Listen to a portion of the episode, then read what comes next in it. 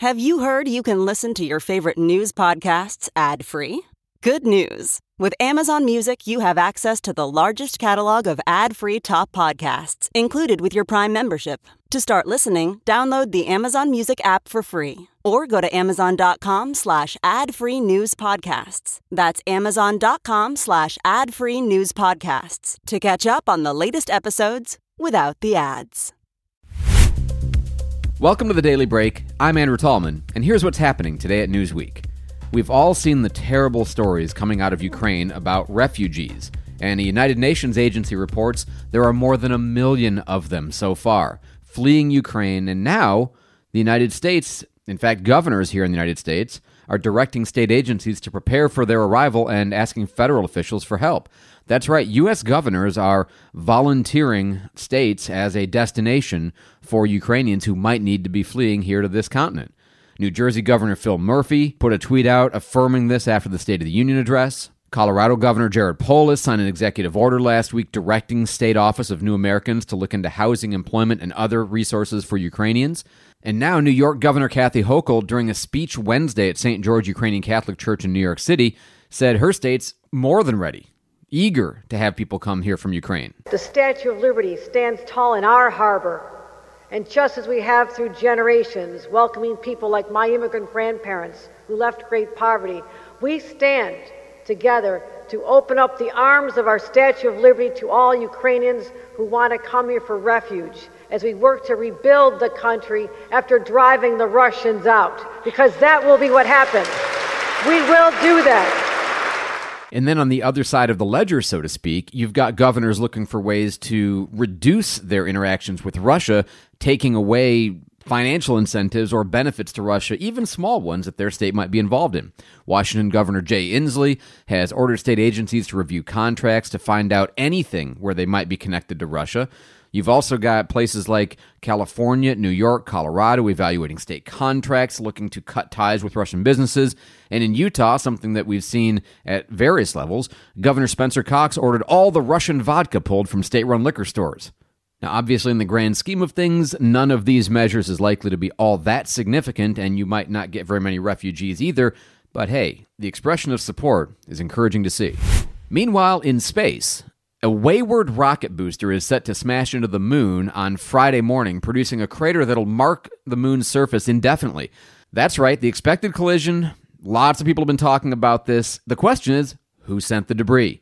Well, we think it's the Chinese. We think it was the Chang'e's 5T1 lunar mission that launched back in 2014.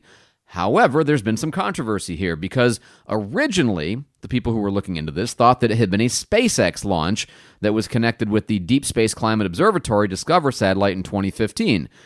Well, a little while after that one took place, some astronomers looking through their telescopes trying to figure out what space debris is that exactly, which you got to figure is not an easy job. Sort of the interplanetary version of the code enforcement guys trying to figure out whose sofa is that really on the side of the road so we can bill them for the removal fee. In any case, they changed their opinion. They came to the conclusion that it was the Chinese.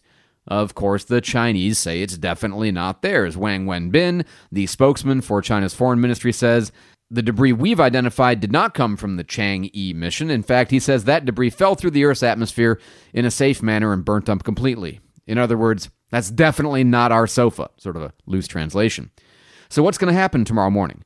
Well, at about 7:25 Eastern Time, there's going to be a giant explosion on the surface of the moon when the space debris impacts at nearly 6,000 miles an hour. Here's the only problem. No one's going to see it cuz it's on the dark side of the moon. You guessed it. It's away from us. So not only is the giant space sofa going to be impacting the moon at 6,000 miles an hour, sending debris up in a massive cloud for dozens of miles away, but it's going to be invisible to us, despite if we had been able to see it, there'd be a big flash and so forth. So a little bit of a bummer, I guess, that we won't be able to observe it. And I know what you're thinking the Chinese.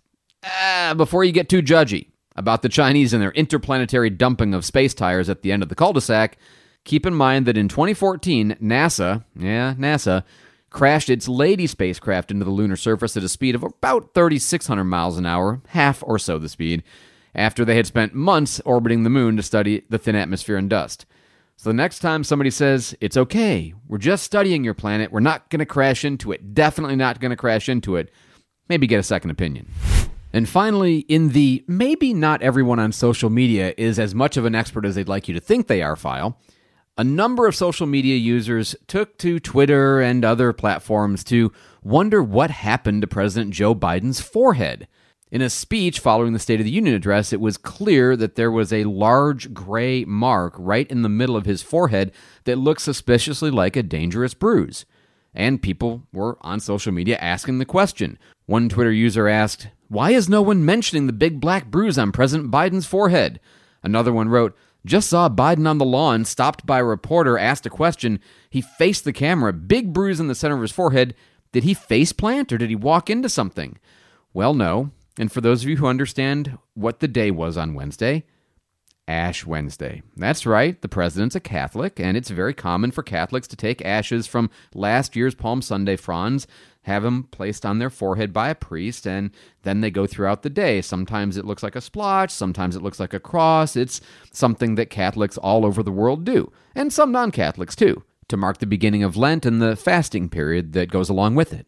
But the fact that people didn't realize that's what they were seeing, well, it's not the first time. Even though it looks bad for all of the social media users who didn't know about Ash Wednesday, well, it's one thing to just post those comments on Twitter. It's quite another for a British journalist to go on national television and get this wrong in front of the whole country. We're waiting for Joe Biden to uh, to introduce the president within the next few moments. The vice president, as you said, what's happened to his head? I'm sure that's what everybody's asking at home. Yes, I don't know. Is a simple answer. Okay. Uh, Looks like he's maybe we'll get into a chance door, to find out a little later. Yes, that was Kay Burley in 2010 while covering one of then Vice President Biden's speeches.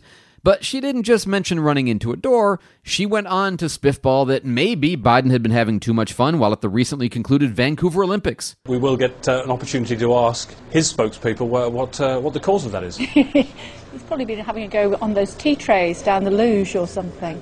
Certainly looks like quite a bro- bruise, doesn't it? Anyway, never mind. Only to be forced to completely abase herself afterwards when a producer whispered the truth in her ear during the course of his speech. Any other renewable energy form or new Okay, um, and battery? I know that I am a very bad Catholic. I know now that it is Ash Wednesday, and I know that those are ashes on his forehead. I hang my head in shame. I'll be back in just a moment. So, whether you're a British journalist or a social media user, maybe ask somebody else for a comment before you post or make the question why do Catholics have gray splotches on their face on Ash Wednesday? Oh, and by the way, in case you're wondering what President Biden is giving up for Lent, you're in good company because apparently that is the only thing the White House press pool wanted to know when he got off the helicopter recently. What did you give up for Lent? What did you give up Mr. for Lent? President, what did you give up for Lent? Mr. President, What did you give how up for- worried are you give you up for Lent? about All sweets. All sweets? And I'm, you know me, I start off with dessert. So no ice cream. Sunday. No ice cream, nothing. Make So there you go 39 more days of no sweets for President Biden. That's it for the daily break. Be sure to head over to Newsweek.com for these stories and more, including our growing podcast lineup, and consider subscribing to our digital and print editions of Newsweek if you haven't already. And since I'm asking you for something, I might as well ask that you subscribe to this podcast and please hit that five star rating. It helps us grow and it lets us know that you like what we're doing. I'm Andrew Tallman. Thanks for listening to the Daily Break, brought to you by Newsweek.